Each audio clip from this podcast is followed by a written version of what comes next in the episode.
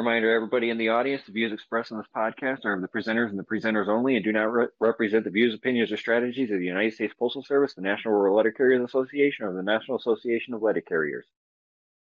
Hey, welcome back, everybody. Bonus episode this week. We have Mr. Corey Walton from A to Arbitration joining Josh and James and myself. How are you this evening, Corey? I'm doing quite well. I'm glad to be here finally. It's, it's been quite a chore getting on here, hasn't it?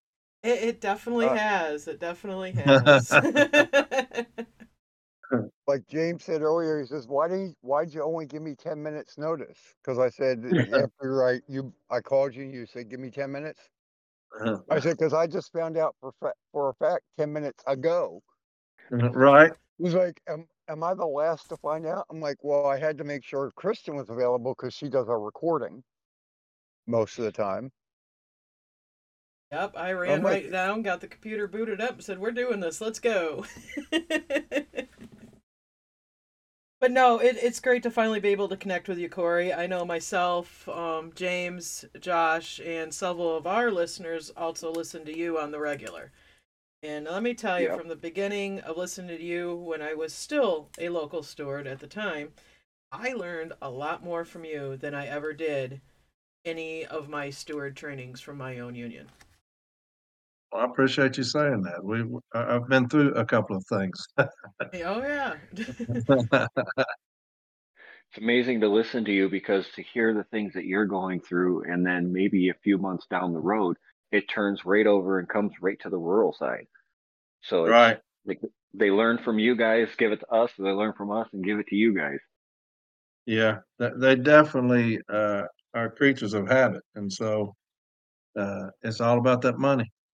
It's all about that money. So they're going to abuse whichever craft they can, and unfortunately, uh, we're the ones that make the money. Yeah, whoever rolls Okay. over first is the one that starts the process. That's right. Go ahead, So- Josh. I had a question for you, Corey, and I, I know you've had held every position in the stewardship on your side. Right. And on your side, in the NALC, the steward can initiate a grievance. Right. So that gives you, as the steward, the opportunity to investigate for 14 days before you actually file. Right. On on our side, the grievant has to actually initiate it, Yeah. which only leaves you that 10 day window from the time the grievance is signed to you having to meet. Yeah. Do you have any suggestions for any stewards that we have listening to help make a benefit of this? Because Of the ten of the ten days. Of the 10 days versus 24 days. Yeah, yeah. So how does y'all's, it, it, does y'all's, uh, request for information work about the same as ours? We put in a Yeah. request for information and they, so y'all have this, kind of the same thing, right? Yeah. Yeah, we give them written requests saying this is, I'm looking Yeah. for A, B, C, and D. And have a reasonable amount of time to get you the information that you requested. Yes. Uh, once you requested, you're officially on the clock. Um, th- that goes with education. You know, if you know what you're dealing with, I know rural is a lot different, uh, as far as the city letter carrier craft. Both my parents are retired rural carriers. And so I grew up with that. That how their route adjustments were done is a lot different than ours. And I don't know with y'all going through the same thing we do, if that's changed or not, but, uh, you have to know y'all's contract. And that way, when a carrier comes to you, you know exactly what you're gonna request. Uh, you have those ready. You put that request in, and while you're waiting on that information, you're already formulating what your contentions are gonna be. Um, y'all's discipline is probably much, uh, the same as ours, I imagine. Y'all don't do overtime, right? Y'all have uh, overtime? No, we don't Um, have an overtime list. We have uh, Right. release day work list. Right. See, and so that's a lot different than us. Yeah, y- the only time we have overtime is the three weeks from the first Saturday in December and then three weeks after. So this year it ended what, the twenty-second? Friday, the twenty-second? And Yeah. that's if you go over your evaluation for the week, you get paid overtime. Right. But the One of our caveat most- to that is they have, you know, management has the right to send you home early or tell you not to come in on a day if you're going to be over, Right. depending on how much you're going to be over. But, But they, they have still to have pay to- you for the for the evaluation. I uh like Article Eight is our overtime article, so that's one of our most contentious ones. So y'all don't have to deal with that. But a- anytime we're dealing with the grievance procedure, it's all about education. You know, you've got to know your topic, and once you get that information request in, man, you're hustling to get that uh, your contentions where you're going to go. Then you're going to get this information. You're going to look at that what else are we going to need to support our position? You know, when it gets an arbitration, it's all about the contention. It's all about the evidence. And so, you know, the only thing I can say about as far as 10 days, 14 days, you got to take advantage of every single bit. A lot of times where we have problems are uh, stewards are so anxious to get that grievance in that they don't take advantage of that full 14 days. And they will put in information request, get that 8190, send that up, no contention, and uh, leave that up to the formal step A. I'm always an advocate of taking advantage of that full 14 days. Make sure that everything that you need, you have. And that way the formal A doesn't have to do all of our work. Y'all have step two, right? Yeah. Which, Yes, we have And then step all the three. up. Yeah. Yep. Yeah, four we got steps and an informal- arbitration. Yeah, we got informal, formal, B team arbitration. Y'all says step one, step two. And so, um, you know, I, I don't know if that was the question you asked, but you got to, Well, you- it, to It- me, it- every it single was- bit is about education. All right, it, it, it was because it's if you're lucky, the grievant will call you and tell you, or you know, catch in the office if you have a shop, a local shop steward, and say, Mhm. "Hey, management's done. You know, this is what management's done." So that gives you that week or two for them to finally fill out the 8191, which is our grievance step one form. Right. Um, but if they don't and they just fill out the grievance form and hand it to you, that starts your ten day clock. Yeah. And so management's made aware how? by the grievant. Uh, the grievant has to have a discussion with management, say, Mr. Walton, last week I worked on route eight, one, two, and three, but I only got paid for one and two. And he says, pound sand. And I say, oh, Mr. Walton, I need an eighty-one ninety-one, please. Cause I'm gonna grieve that you didn't pay me for that day. or Really? Whatever the situation is. Yep. I had no idea that that's how that happened. That's crazy. Mm-hmm. And Yeah, that- so- Agreement 'cause we- Go in and have their informal conversation with management. If management, if they can work it out with management, they're great. If not, then the grievant has to file the, the, um, the grievance and management has to initial and date it on the date that, it you know, and then check, you know, say yes or no, it was timely within the fourteen days of the occurrence. I had no idea that's how, that's nuts. And so, uh, because us, we just go to the steward. You know, we said, hey, Right. they worked so and so yesterday. I was supposed to work, and then here we go. But y'all have to go up to the supervisor and initiate a grievance. Yes.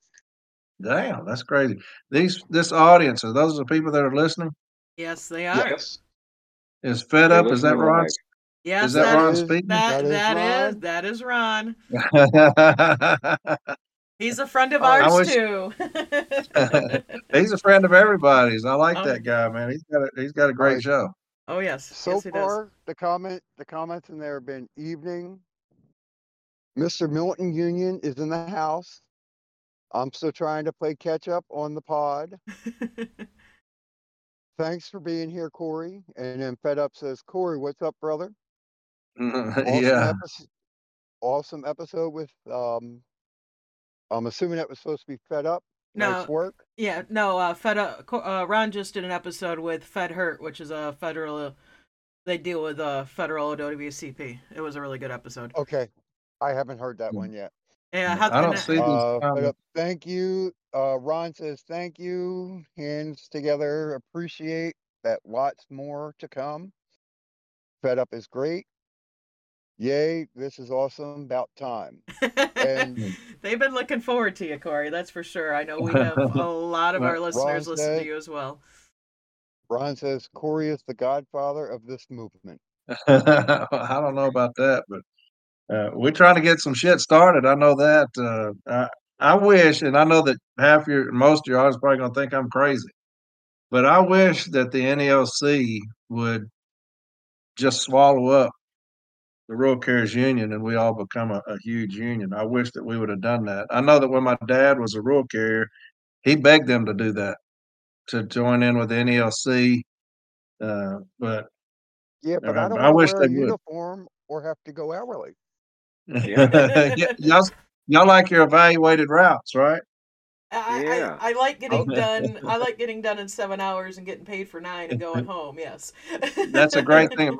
My dad, uh, my dad was like that. Uh, When I first started, it was uh, 1988 as a rural carrier. I started as a rural carrier and uh, started with my dad, and we worked together. And I'd have pulled my route down. I was leaving. He was coming back. That's how fast he was. And Yeah. so, uh, but you know, he'd be done with his route by 11 o'clock, 11:30, and uh, out here in Franklin, Yeah, probably Tennessee. But Paid uh, till- probably getting paid till three or four. yeah, and my mom, she worked in Bellevue, uh, and so, but yeah, I worked with my dad for a little while as a rural carrier, and then I moved over, uh, kind of just doing odd things, clerk craft, janitorial craft, and then became a TE in 1992. And uh, the rest is history. I was senior carrier to that. If you don't mind me asking, was there a reason you decided to leave the rural craft? This is crazy. Or what is the reason, I should say? I had I was married in 1990, and uh. I'm since been divorced. And uh, but my we were engaged at the time. I was a rural carrier, and my father-in-law at the time, he was my future father-in-law at the time. He was uh, in management, and he was came in as the postmaster of Franklin. That's where I was. Mm, And so back then, I don't know if y'all still do it this way, but you had a register and you had names on that register that call in, send me 10 names. Y'all still do it like that? no, not really. no, Yeah, the postmaster would call down to the register and said, Hey, send me 10 names and I've got a, you know, two routes open. I need 10 names. They'd interview those 10 names and then they would, two people would be selected. Well, I was already working there. I was doing Route 7. The guy's name was J.C. Fox. And I was doing his route. Uh, his route was 120 miles long. And it had no stops. It was all country. And uh, so I was already doing the route. And he called in a register. My name was at the very top. And he did not hire me. He uh, said he didn't want to, to look like nepotism. And uh, my parents hated him ever since. so you were a And- TRC at the time. I was a uh, RCA, I believe is what they called it back then, Rural Carrier Associate. Right. Was it Does RCA sound- or T or TRC? Did you have to take a, a week break? No, no, it was an RCA. Took my test and uh, passed the test. Got the names. He uh, he did not pick me. When he didn't pick me, uh, then I had to leave that. Went over to the to the janitorial kind of clerk craft, but I worked at the jail from about 1990 to 96, and that was because he didn't select me.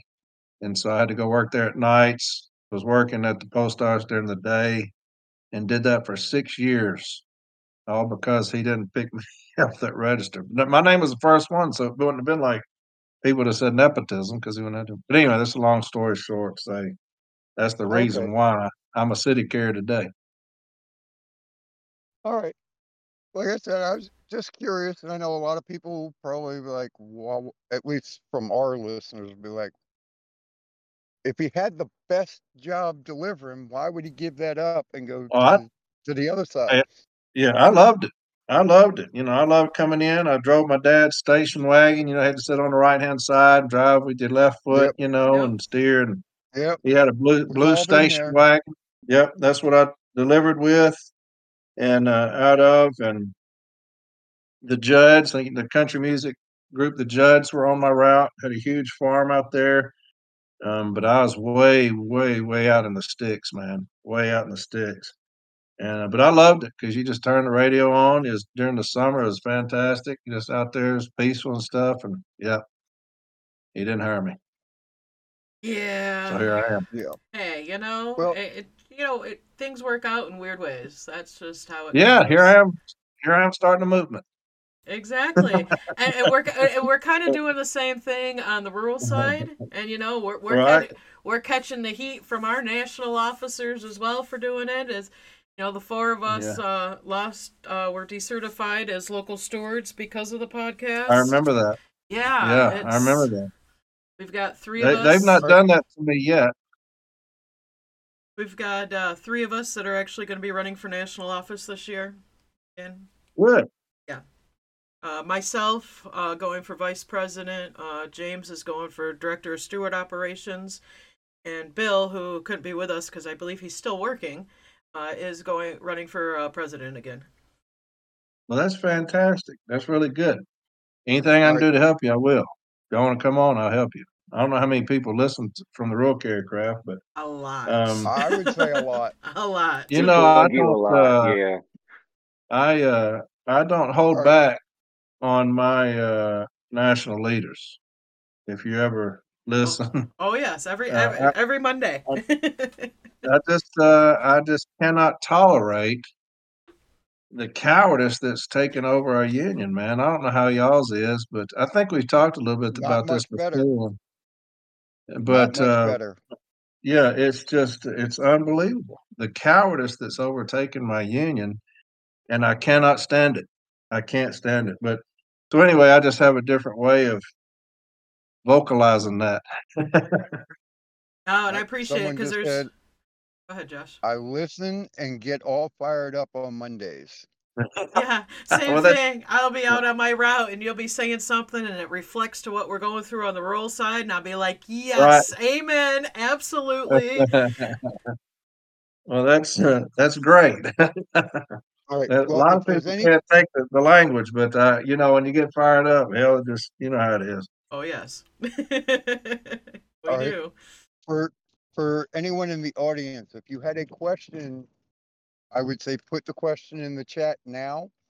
Because Corey does have the, he took time out of his busy schedule to join us this evening. He has things he has to get back to this evening before he goes to bed. So Yeah, I can answer some questions though if they want to ask. them. I'll do the best I can.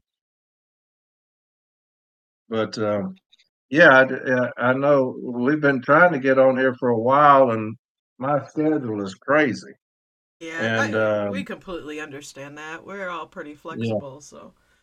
Yeah, uh, you yeah, know, for the most city part, we're flexible and it's, you know, and it's, or if you were available, Kristen, for whatever reason, might not be available. yeah, So we could have you come on, but without Kristen to be able to actually record it. And without enough advance notice, we have someone else that does recording and editing for us other than Kristen, which helps. Right. right. So we just kind of all scramble to get on here at the same time. oh, yeah. Yep. Oh, yeah. I got Right. you. Let me ask this question to you, Corey. Mm-hmm. As somebody who formerly was a rural carrier but is a city carrier, looking at the rural craft from the outside, what Right. do you see as the biggest issue pertaining to rural carriers today? I think it's y'all's leadership, your representation. You know, that's that's kind of the thing that city carriers always talk about is the lack of uh I don't know how you'd put it. It goes all the way back to when my dad was a rural carrier. You know, it's it's that uh, even even your arbitration process, you know, is dysfunctional at best. And um, I just think that, you know, with y'all saying that y'all going to have some people run for national leadership, I think it starts there. Um, y'all are kind of the not rural carriers because you know I love rural carriers like I love city carriers. To me, you're you're all family, but it's laughable uh, y'all's representation, and so that's the difference. I think the NLC, even though you know I talk about our leadership here, uh, are are filled with cowards, and I do believe that. I mean, we are notorious for for fighting, and uh, I think that's the difference between us. Y'all may disagree with that, but um, you know, I, I, think that it's kind of the the stigma is that rural carriers unions probably the weakest of all the unions in the uh, in the postal service, and I think that y'all need to get some, you know, some fire breathers up there that that change that narrative, and um, sounds like y'all are going to do that. If that answers okay. your question.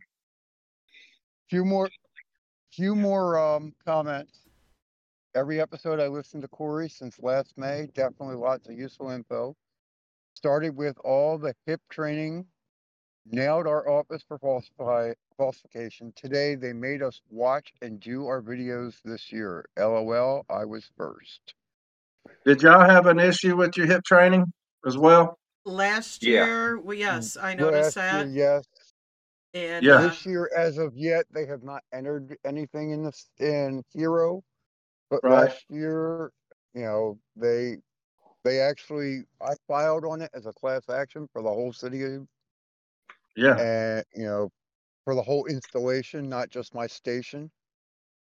And we got that they would perform the training by a certain date, or all carriers would get a payout of, and I forget what it was, twenty five dollars Yeah. or something. Well, that, that's still good though. That's still good. I Yeah, just I, didn't know how. but the thing is, the last the last day on the you know for the settlement was Uh-huh. the Wednesday before Thanksgiving, and they had us all standing there that Wednesday morning watching these videos with a TV plugged into the um, computer. Yeah, that sounds about right. All right, we do have one question. I, I'm gonna go ahead. All right. There says, Well, I was uh, I was getting to that. Frequency also has a had had a question. Mhm. so Um, in she's. Go ahead, I got it. In our well, I was gonna office. say I was gonna read I was gonna read giraffe's comment and then go to that. Okay, go ahead. All right. In 30 minute I'm 30 minutes away from the office that Mr. Gates passed away in last in the heat. Mm, So that yeah. particular episode hit me. Yeah. And Yeah, that was a tough one, man. here here's the question. In our office, a rural aux is divided to help the three city routes make their eight hours. How much of that is normal on the city side? We should be grieving that. Both sides should Yeah. be grieving that. A- Both absolutely. Abs- that that's so rampant right now across this country where cities doing rural, rural's doing city because they refuse to properly staff this place. And we help them out when we don't grieve that. You know, if you started busting an ass on that with these grievances where these monetary payouts get to to a certain point, they're going to staff these places properly. What incentive do they have to staff these places properly if they can just make rural go do city, city go do rural? You know, I've had episode after episode about city doing rural work. Uh, that's a grievance, and a lot of these places don't even touch it. But it just, you know, that don't even sound right. You know, we we split a rural aux up so city have eight hours. That that doesn't even make sense. You know, and so uh, those things should be grieved. But yeah, we, we, we bail them out of properly staffing these places when we don't do that. To me. All right, here's a really good one. Um, well, frequency responded that it's been grieved and grieved, and yeah, that will have to come down to a non-compliance grievance. Grieve. Yeah, that, as that well. you're gonna have to ask. I don't know how how well do y'all uh, escalate y'all's remedies? Do y'all have good payouts, or do y'all? Is that Uh, something y'all we, do? we have a, a It- national steward system that likes to settle for language. See that right there? is Just that's devastating. hmm You know, That's you know, see, we, I- we have would- this, the same issue as you guys have with the don't do it again, shall not. yeah, sh- God, Will Please- comply. Please Yeah. stop. Yeah, will comply. yeah. We implore you to stop, but they, uh, and that's solely the postal service telling both sides, telling all the parties, we will no longer do a cease and desist, and every single one of them flinched. And that's all that is. I know that for a fact. Yeah. Um, here's a really good one here. Is there a way, in your opinion, to bring all the crafts together to do a nationwide protest or rally to really inform the public the challenges that the postal workers face on a daily basis? You have to say your leadership, and ours will not do it. Yeah. Uh, they will tell you they're not going to do it. Uh, they think that it does nothing. It does no good. That's what our leader has told us. You know, when they talk about these uh, nationwide rallies, um, you know, they will tell you you don't get anything from that. It's because they're too damn lazy to to get that going. And uh, I thought we should. When Brother Gates died, we talked about that. I thought that we should be out in the damn streets in force when that happened, and to find out, you know, when people talk about the hip training, well, you don't need to tell me to be safe. You know, I know to be safe. It's, that's not what it's about. Uh, The fact is, they they falsified this training that they're required to do. When my brother Gates passed away, what they do, they came out and said, "Well, he had the hip training," you know. So we did our part. Well, that's a lie, and that's the reason you should have been in the streets. But unfortunately, our leaders, I don't know about yours, but our leaders are dead set against it, and that's the reason it will never happen. You I know, and as wide, would believe that as ours would be too. widespread as the falsification was on both sides of the fence.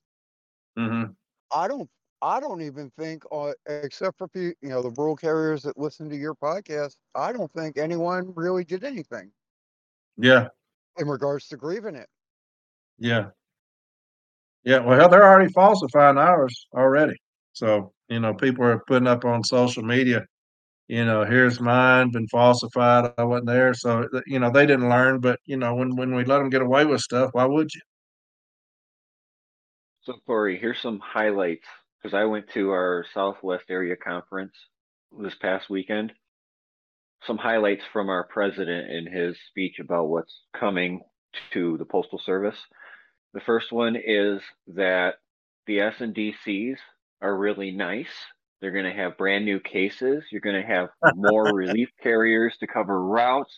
You're going to have all these electric new electric vehicles to drive and stuff like that.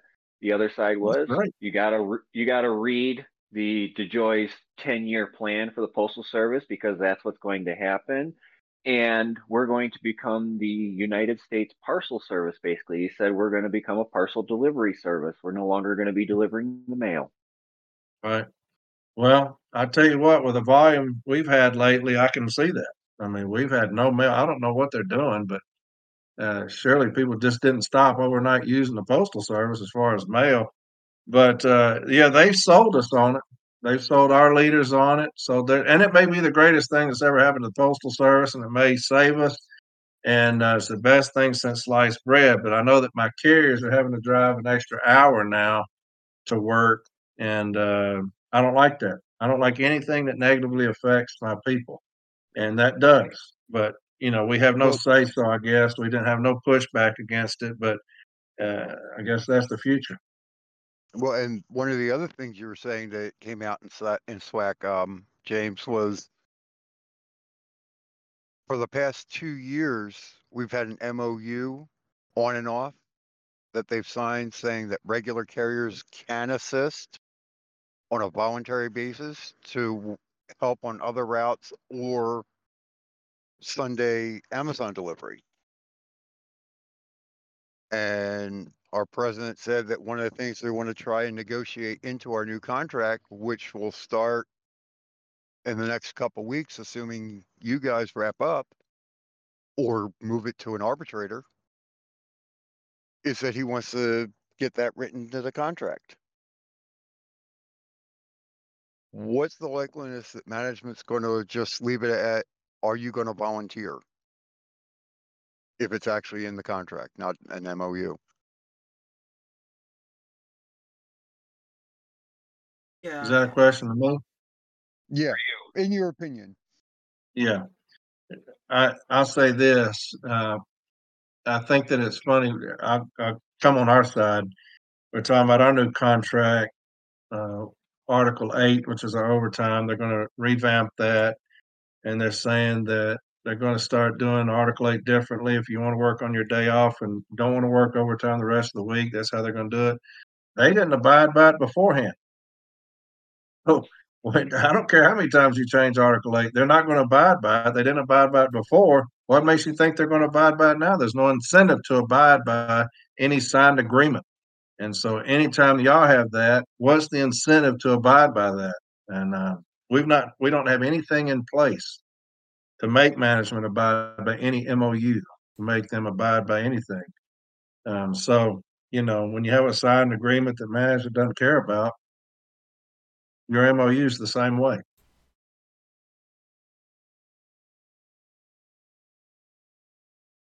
Yeah, I, I question? completely agree on that. That's uh you know, I and you know, and that's the one thing with with the way our system works is having our resolutions our, our non-binding resolutions that go up to national and pass that's supposed to be our wish list that we wish for them to negotiate for contracts. Well then they come out and say you know we had i don't know however many hundreds of them but we're only gonna you know pick through 20 or 30 but here this mou we've had out off and on for the last two years. We want to put that in there. Yeah no. That's how Yeah, it's funny. It's funny because somebody did put a resolution up for that at two national last year or this past national, and it failed. Yeah. And they're still going to try and push it through, even though the craft and their delegation told them not to. Yeah, that, that sounds about right. What do you think on uh do you think your guys' contract negotiations may go into arbitration? Uh, it's looking like that. I don't know. I don't know what's going on with that. I mean, that's the big question that everybody always raises on social media. You know, what's up with the contract? Our president refuses to tell the truth, so we don't know what's going on. They said they had an arbitrator.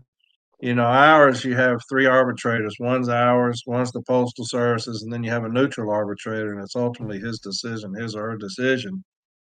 And uh, so we've been waiting all this time for an arbitrator. We were told weeks ago we have an arbitrator selected. Now it's supposed to come out in a couple of weeks, but this has been going on for months and months. so, uh, to tell you the truth, I have no idea what's going on with it. It could, you know, they could have a tentative agreement come down here any day now, but it's looking like it's going to arbitration. They keep saying the right things. I just don't believe anybody. And so I have no idea what's going on with the contract, contract negotiations. You know, you have those that those puppets that always talk about, you know, it stalled because the postal service with their money. Well, obviously that's what that's the biggest going to be the biggest hiccup every time you go to, you know, when you talk about collective bargaining is money. And so you get all these other things out of the way, you make agreements on all these other things and you say, we cannot agree to the financial package, and so we'll go to arbitration. Shouldn't take you over a year to do that. And that's where we're at. You know, we're already over a year, people are like, well, you know, you just need to be patient. I don't want to be patient. You know, they always tell us that when we always when the agreement's signed, they're already working on the next one. Then why is it taking over a year? We hadn't even gone to arbitration yet and so it's just frustrating. The members are frustrated, and uh, our president is so dishonest. I have no idea. You know, when he says something, I I, I take that with a grain of salt, and so I, I have no idea. To tell you the truth, I should have just said that right off the beginning. But I have no idea. Okay, I got one more really good question here. Um, being a city carrier, how do you deal with the micromanagement? We're we now, as rural carriers, are beginning to face the same type of scrutiny for every little thing that we are doing, and I can't stand it. I hate being treated like I'm a liar or a criminal just for doing my job. Yeah. Uh, the good thing about my station is we don't have to deal with that. Knock on wood. Um, it's a it's a very tenured station, so they kind of stay away from that. Uh, they don't come in here with a lot of bullshit uh, on our station. The biggest thing you can do is understand what's y'all's handbook. Ours is M41 handbook. What is y'all's? Uh, Ours is a thirty-eight, 38. the M thirty-eight. M38. Mhm. Get that. Get that and read it. And I would read it and read it and read it. When I first became a shop steward in 2006, I'd never seen the JCAM, the M39, which is management's, the M41, which is ours. Had never seen any of them. And that was why, you know, I had kind of fought with myself about being a steward because I was like, I'm, you know, I'm going to let people down. But every break, I read the M41. At lunch, I read the M41. When I got home, I read the M41. And I understood my office duties. I understood my street duties. I understood my reporting requirements if I'm going to request overtime, which I don't have to do. But all those things I understood. And so I understood those for all my people. So everybody in my station was was protected because I understood what they could and could not do. And so when they came in there and tried to micromanage all those years ago, uh, way back when, um, you know, we would grieve that and and stop it. Um, but you know, you see more and more of it now. We have these the T wrap. I'm sure y'all heard me talk about that. If y'all been on any of these episodes, Yeah, uh, the new route adjustment process has brought all of that roaring back, all this micromanagement, the hour office time, getting out of the uh, office in an hour, 22 minute load times, all these things are micromanaging. And so, stationary events, that's all that. But it's all about knowing uh, your rights, your things that you're required to do in the office, you're not required to do. You know, 22 minute load time is something that's made up. Stationary events is something they can't do. You know, the hour office time is not contractual. So I would just get that M38 and I would study it.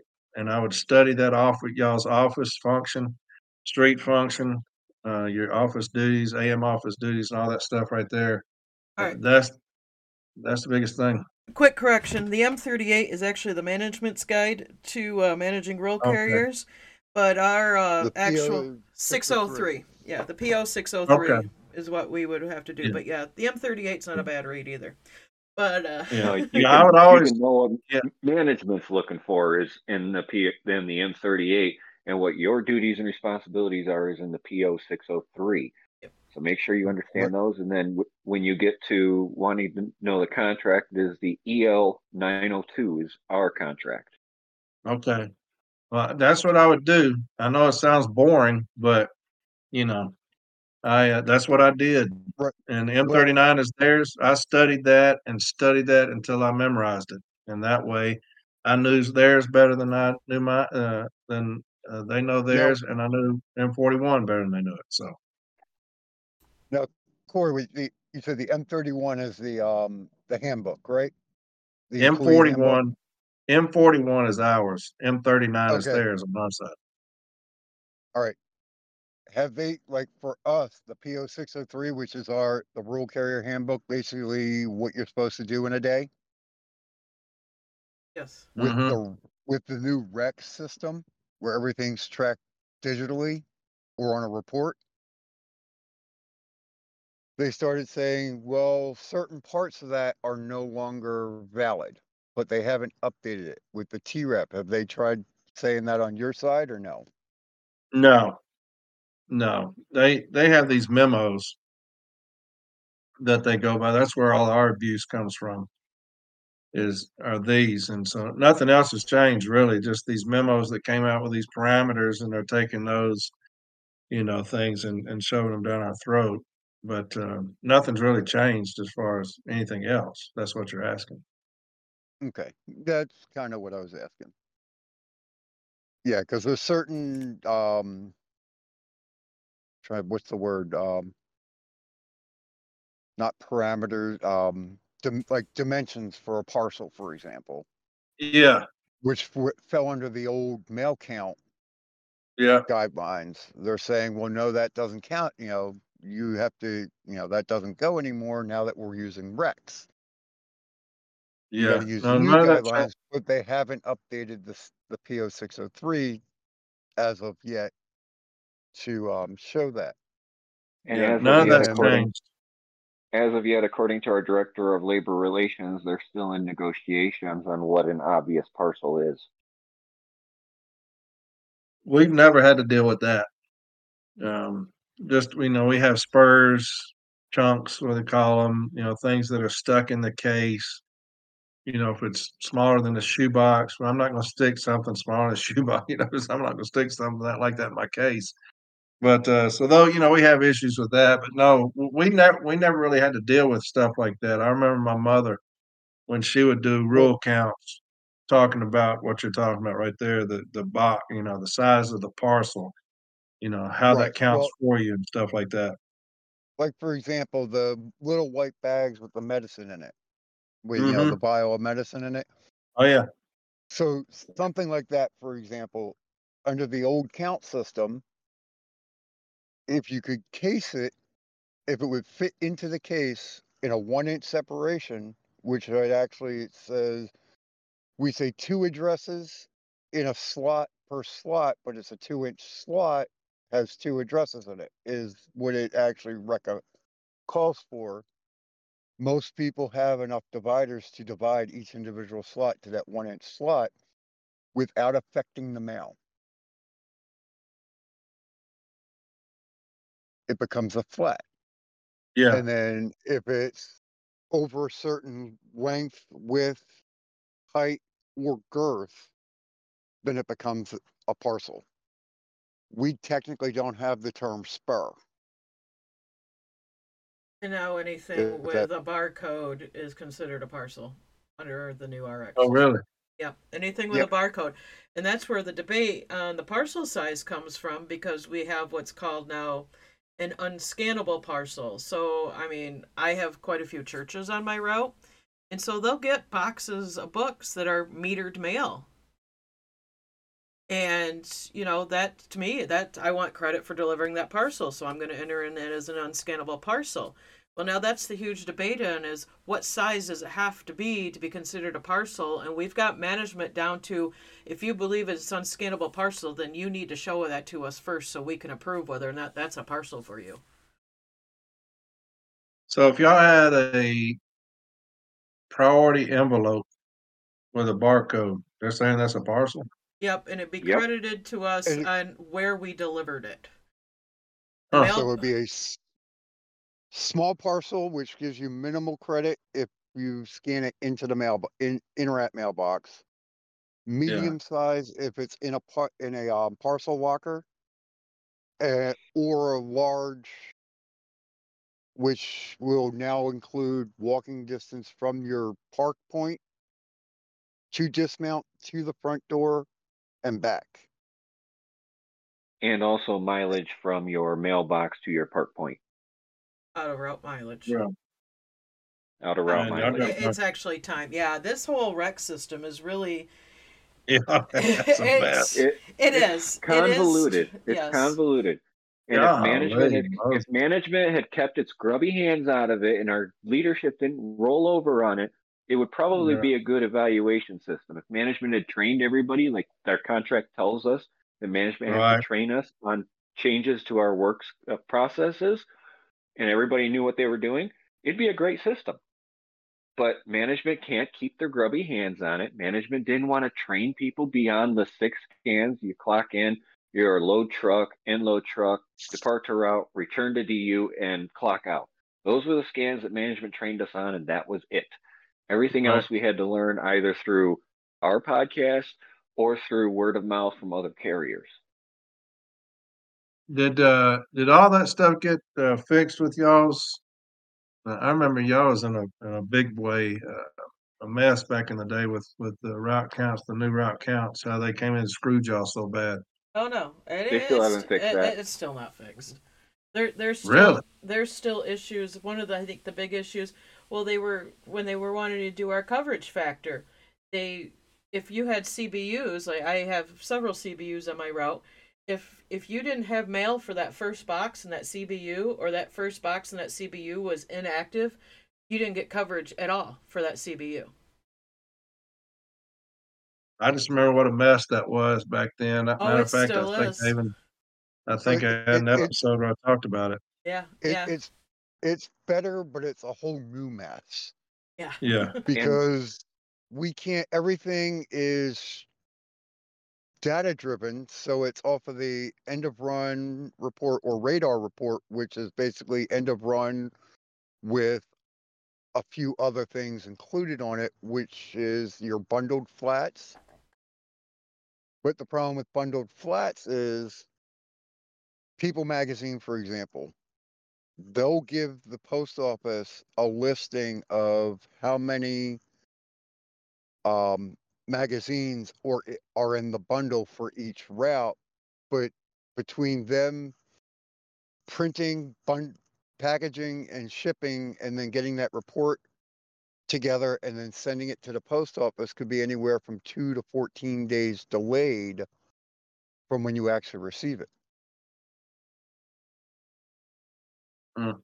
Yeah, it, yeah, I mean, some aspects have improved, others are still just as disastrous. I mean, when you've got these these far out rural routes that have two different zip codes that we call parent-child routes, they don't know how what is going on with because nobody can answer it. I mean, it's Yeah.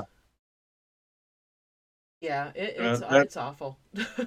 Well, when Yeah, you they have a- should've- when you have your president telling you that um, rural carriers were getting off way too early, so they decided to up the values that that you have to do. Like we have to do 16 more letter verifications than a DPS machine. So basically, our president told the rural craft that rural carriers have had it too good for too long. For somebody who hasn't been on his route in over 17 years. Right. That's usually how that works. Of course, ours, our president wasn't on the floor for 17 months, I don't think. And then he became, went up there to national. So, uh, kind of the exact opposite. He, he wasn't down here long enough to understand anything. And so that's the reason he makes terrible decisions. But I think they pushed both of these route uh, evaluation processes too fast. You know, you had these memos and here we're into it. And, you know, our union didn't prepare us for it. Sounds like y'all's didn't prepare your, you for it. And, uh, it just turned into a shit show on both sides. Like ours is a complete shit show as far as T route. And, um, With you guys, they kind of just threw it on you. yeah, It's like, here's these memos. This is how Yeah. it's going to be now. With us, they knew it was coming. We went to arbitration, what was that, 2012? yep. Yep. And the arbitrator gave it to us, and it was a team of three main impact engineers one from the post office, one from the union, and the two those two engineers picked the third one to work with to create the RRECS system. And then they wanted it to be implemented by 2015. And it didn't actually finally get implemented until 2022, and they still hadn't worked any of the bugs out. Hmm. 10 years. Yeah. 10 years in the making. Because I remember when I when I transferred offices, and I my office that I had started in was a test study office. So I was familiar with it because we were doing the scans, we were doing all the data stuff. And when I was mentioning it to anybody in that office, including the postmaster at the time, they looked at me like a deer in headlights. Like, what the heck are you talking about? yeah. It, it- both of those were ill prepared. I know ours, like you say, are, we had the memos come out. Uh, they knew that they were working on this route adjustment process. They knew that this was coming down the pike. We were left completely clueless. You know, like you said, here's the memos, and this is going to start uh, next month. And so carriers weren't prepared. They started rushing in this training on these REAP teams, and uh, it was a disaster. And that's I, I know y'all heard me bitch about. Should have gotten ahead of that and and prepared us for it, prepared the carriers for it. Um, but and y'all sounds like y'all's is worse than us, you know, because Oh, they yeah. came in and just crushed y'all. Oh, yeah. And uh, like the gentleman said, you know, he had the six scans basically everybody knew about, and um, just came in there and throttled y'all as far as these routes. Right. Well, and Yeah. the six those six scans that you're required to do every day are clock in and clock out, start load end load, which it's not the same as the load truck because that Yeah. actually is a it's a stopwatch. So Mhm. from the time as soon as I have everything pulled down and in my gurney or conveyance, I hit start load and roll it out to my vehicle, load my vehicle, bring the conveyance back in and put it wherever I'm supposed to leave it and end load. And that gives we get actual time for that. And even with the old count system, there was a what was it, 14 or 15 minute, it and that wasn't the limit. But anything over that had to have a justification. So if you had a 17 minute load time, they could your justification be two trips. You had two full gurneys that day. Mhm. But you know, the same is with this 22 minutes on your side. It's an average of about what it takes. You Yeah. know, it takes what it takes, but that's about that's the higher end of the average. Yeah. And that's probably where they came up with that number. So they say, all right, it takes on average 15 to 20, you know, or 18 to 25 minutes. We'll say 22. And then we have when we got then when you come back, you have to hit return to du- to duty unit or delivery unit, which again starts a stopwatch. And at times from that point until you either go switch to what's called PM casing for if they distributed mail for the next day, like sometimes like the advos or circulars or um you know something that came in late. If you're gonna if you have permission to case them in the evening instead of having to wait till the next morning, that stops the stopwatch, and then you your your six was the clock out. But that doesn't count the other 18 possibles. For example, authorized dismount at a CBU, anywhere where uh, you know a business that you have to go out and bring the mail in. If you have you have you automatically get credit for one a day to that location to your CBU. But let's say I have so much mail and parcels, it takes me two or three trips that day to get it from the truck to the CBU. I can go in and say authorized dismount three. Trip to door is the same thing, but it's a parcel to the door. You have three 50 pound Amazon boxes of dog food. You ain't getting it in one trip. You're taking three Yeah. trips to do that. So I can put in three trips to door. So I get the credit to walking from the truck to the door and back three times. Um, Yeah, have that's the gist management who turns around. You know, then you have management that turns around and after you've done that, questions you the next day of why you had that and harasses you and Yeah. just belittles you about doing that. So I know you you've been big on getting rid of managerial harassment. What would you tell the rural craft how to handle managerial harassment?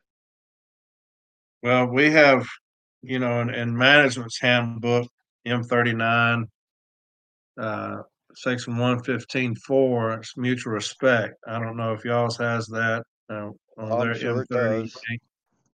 Um, it's those type things right there, you know, when you kind of online with what you're talking about with the parcels, you know, they came on ours and said, here's the, uh, parameters for parcels.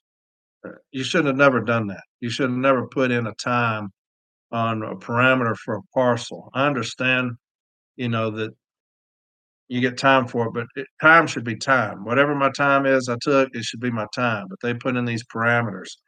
You left the door open to be abused. And so, uh, management that does that, to me, if it's creating a hostile working environment because of what you're doing, then that should be covered under section one fifteen four of the M thirty-nine handbook. Uh, maintaining a mutual respect atmosphere. Eh, you know, if you have anything, if you want to question something I'm doing, then you need to get up and come out there and watch me. If you don't think that I'm doing something properly, and then correct that. But to continue to badger me and bully me because of something you think I did wrong, or question me because of something you think I did wrong, you know, you're creating a hostile working environment. That's what all these memos have done is is uh, created a hostile working environment for my people. Uh, you're talking about parcel takes a minute. Parcel takes what it takes. You know, just like what you're saying. You get three trips. Why'd you take three trips? Well, fuck, I had three boxes I couldn't take at one time. You know, and so what you've done is the our union has left the door open for us to be abused and bullied based off of these route adjustment processes, and that's because we're in agreement with them. Uh, we've come into an agreement with management. You cannot grieve the process. Uh, that's another thing that kills me is that you can't grieve it. And so you've left the door open for us to be abused off of it. We cannot grieve it. Um, but with what you're saying, if management continues to call you in there and question you about certain things, to me, this created a hostile working environment. And uh, I would address that if y'all's M38 is management's handbook, I don't know what section 115 is in that, but ours is 115 4. It talks about maintaining mutual respect atmosphere. Um, you know, it, it, I, I think that our union is is as big a fault as management on this because they've allowed it to happen. And I, I continue to say that these memos have brought by about more abuse of my people than anything in our history. And uh, and it sounds like y'all getting the same same medicine as far as that's concerned. And uh, hell, we're in agreement with it. You know, we're in bed with management based off of these memos and these route adjustments and the parameters and all that stuff, things that uh, you know promote abuse of us. And so, uh, I don't know. I mean, honestly, I don't know. I mean, they're going to call you in there and question you about things that we're in agreement with. so shit, you know, what you do. Oh, for us on the M38 Management of Rural Delivery Services, it would be 229.4, where it says, it, however, it is the frontline manager who controls management's attempt to maintain an atmosphere between employer and employee, which assures yeah. mutual respect of each other's rights and responsibilities. We also yep. have the joint statements on workplace violence and harassment. Yep. yep. And you guys have the same ones we do because everybody signed it. Yep. Yeah, I was to say they probably are. If you probably pulled the M39 in his section and that section of the M38, it's probably verbatim. It's the same verbiage. Yes, it is. It's the same verbiage. Now, ours is one fifteen four. And if you go through both handbooks, I'll guarantee with, except for certain niches for craft, craft specifics, all the verbiage is gonna be the same for the general info. Yeah. Yeah, that's where I'd start, you know, continue to come in there and uh, harass you about why it took you this, why it took you that. And at some point, you know, you've created a hostile work environment for me. I'm a good I'm a good carrier. You know, I do what I'm supposed to do. If you don't think I'm doing what I'm supposed to be doing, uh, section 134 of the M39 handbook talks about street observation. You know, if it says that you've got evidence that I'm loitering or not doing something I should be doing, then you can come out there and watch me. Um, but I would say that that was what you would need to do. If you think that I'm doing something I'm not supposed to be doing, then you can, uh, you know, you're within your rights to come out there and watch me. But to continue to badger me in the office because you think I'm doing something or you I'm not doing something right, you know, to me, that's a hostile work environment. I agree. like our brother Eugene Grace getting nailed with stationary events just before his passing. You know, that right there, only using scanner data. And our yeah. union actually has prolifically said the scanner data alone cannot be used for discipline. Yeah, that's on our side as well. You know, that's on our side as well. However, I don't know if you heard me read the letter from our president to the gentleman who sent me the letter talking about it's just an inconvenience. Yeah, I, I heard that oh, last God. week. Holy smokes, man, what are you talking about? You know, if you can't do it, you can't do it. But we have been over to the God of the scanner. I mean, they have they worship this scanner. I don't know why my president is so in love with this scanner. He is in love with this scanner and what it can do, and he he's in amazement at what this scanner can do. But God, man, you got to think about us down on the workroom floor when you agree to all this shit. you know, him sitting there saying, you know, it's an inconvenience. No, it's not. You know, what's an inconvenience is management continued to come in there and tell us that we're stationary for a certain amount of time, asking me why. Get off your ass and come out there and watch me if you think I'm doing something I shouldn't be doing. But God, dog, I mean, we've opened the door for so much abuse based off of these scanners, man. I, you know, eh, the, the, these new route adjustments may be great and maybe the best things ever happened to us, but I don't know that we had a list of of things that we're dealing with if route adjustments be at the top of it. I imagine it'd probably be down, you know, fifth or sixth or seventh. To me, non-compliance, uh, management that's unruly, those would be t- top two things. Uh, but we route adjustment process is like it, it's the most uh, you know, it's the top of their list. I, I don't think it'd be at the top of the city carriers list route adjustment process, but man, ever since this has come on, it has been a shit show with the city carrier craft. Uh, you know, the second these memos were signed, man, management was waiting to jump, and they did, and they have been pouncing on us ever since. And you got a coward ass for a, a president on our side that uh, refuses to stand up to it. It's it's it's wild. Yeah, So was that a question somebody asked me? Just Did to, somebody ask me um, a question? Or did I just go off right there? I just woke Nah, up. What happened? It's okay. to, It's okay. um, go back one second here. The Let's. M39 section that you were talking about in the rural side, it is section chapter five, number five ten, annual inspection of routes for the rural side. Just so you guys are Yeah. aware of where it's at in our M38. Uh, Someone commented, Corey, meanwhile, the president still has a Nokia phone. I would be impressed with the scanners too. yeah, really. And then Yeah. someone replied to that saying, playing Snake on the yeah, Nokia phone. Yeah. That's uh, yeah, like a cow looking in a new gate. we don't want to keep you much longer because we know you, that you definitely are a busy man right now and you got your stuff to work on. But we really appreciate you taking this time to join us. And I think uh, James, Bill, and I will definitely get in touch with you and uh, see if we about coming on as we get closer Absolutely. to national convention. And uh, we'll we'll Yeah. be in touch. And uh, That, that'd be great. I'd like that. Y'all reach out to me anytime, man. If I can get on there, I'll get on here. I enjoyed it. I, I, Uh, yeah, I'll give them hope, your phone number so you so you they have it to reach out to you Yeah. directly. yeah, absolutely. It's Yeah, been a it's- pleasure. definitely. It, And- is, it was great to I'm finally sure get this done. Kristen, I'm sure if you message or call him, he won't ignore you or tell you he'll call you back over and over again. That's my Or say, fault. I'll, or say I'll get back to you. I'll get back to you. Yeah, I was your- uh, I, yeah, I was does your leadership do that? No, let me look that up and I'll get back to you. And six Well- weeks, months, years later, you're still waiting. Well, luckily, luckily I've got JB, and so uh, I'll ask him about something, he either knows it right there, or he'll call me back in about two minutes. I don't go to anybody else. I go to JB. He's he's the he's the man. But yeah, I was talking to him when I was when you called earlier. I said, "Man, let me call you back." And hell, when he messaged me like four hours later, he's like, "Hey, what's up?" I was like, "Oh, damn, I forgot." but uh, I, I apologize for that. But um, yeah, Somebody y'all have me on anytime, man. Somebody Yeah, asked, would JB be interested in coming on the podcast?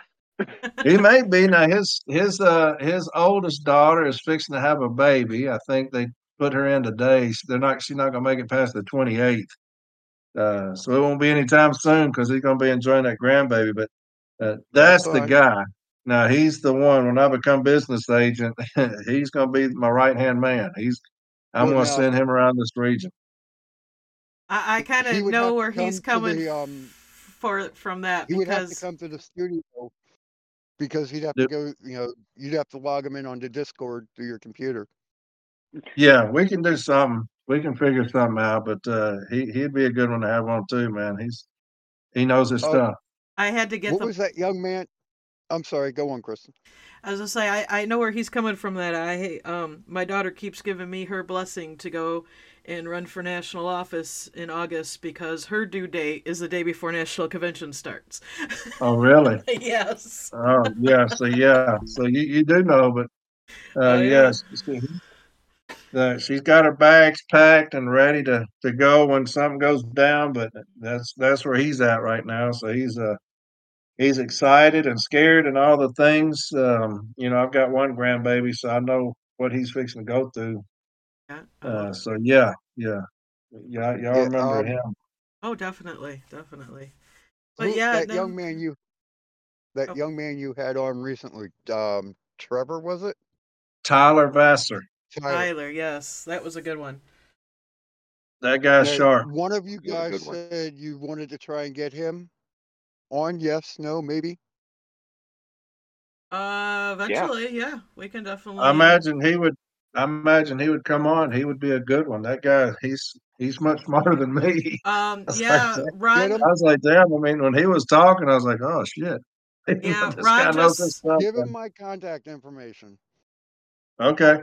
Yeah, Ron Let him- says he's going to be know on Fed Up soon too. Oh, he is. Yeah.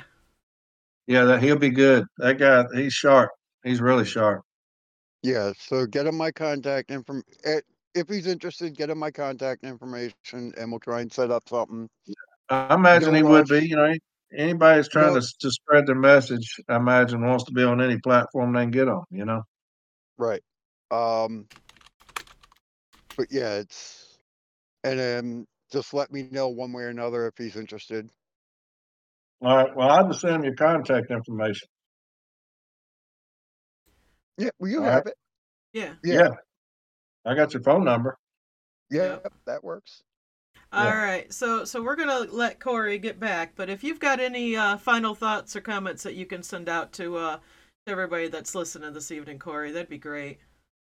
Yeah, uh, just uh, to me, we're all in the same boat. We're all the same family. You know, just because we do things a little bit differently. You know, hearing y'all talk about your struggles with national, it's our same struggle. Um, I, think that a movement on y'all side is critical, as well as a movement on our side is critical. Uh, to me, there's a new day as far as the union is concerned. And that's what I want. I want a new day as far as this union is concerned, a more militant union. I think that's what y'all need and y'all deserve. Uh, way back when my father was doing it, he was begging the rural care union to do more for their people. And that's been the running joke all these years. Somebody's going to step up and do it differently. And uh, you're going to need to be militant. And if you get militant and you educate your people, all these workroom drama, all that shit will stop because you'll have people that will take charge of that shit and take hold of it. And that's the same thing I'm going to do when I become business agent. When we get a new president in here, that's what I'm telling our people is that we're going to become a militant union again and take over this place with y'all, the APW. If everybody was the same way and get out of this fat cat type old union bullshit that they do, sitting back doing nothing for us. Um, once we take that over and become a new union, I think you'll see a new postal service. But um, that would be the last thing I would say. I love everybody on here, man. I see we got a pretty good group on here.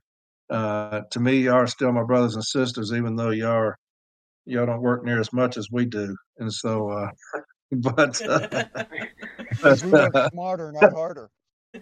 yeah, but uh, but uh, hey, I've been there, I've done that. I enjoyed it in the little bit of time I could do it. So hey, I ain't knocking it. But uh, I really appreciate y'all having me on, though. Seriously, and uh, I'll come on anytime you want me. Thank you, Corey. We appreciate So it. Many of our listeners that are listening down on the stage have, had definitely said thank you. Um, they enjoyed you coming on with us tonight, and we will definitely be in touch again, for sure. Absolutely. Y'all take care of yourselves. You too. You have a You great too. evening. All right. All right. y'all too. Bye bye. All right. Good night. Bye. There you have That it, was fun. guys. We uh, we got through with Corey. Definitely will not be a stranger. Uh, we'll definitely set up something for James, Bill, and I to get on there with Corey as well. Yes. Yeah, We're also I will looking put- at getting on Fed Up as well. Yes, yes. So, but um, just a final thought here. As you heard from Corey, they're dealing with the exact same management that we are on the city side. And even though our unions compete for routes, compete for mailboxes, compete for customers, at the end of the day, we're brothers and sisters doing the same job. And the biggest thing about that is we're all in this together. Absolutely. So we are going to sign out for tonight. I will have this up for everybody's listening pleasure by the morning. So thank you, everybody, for joining us. Again, we thank Corey for coming on with us finally this evening. Have a good evening.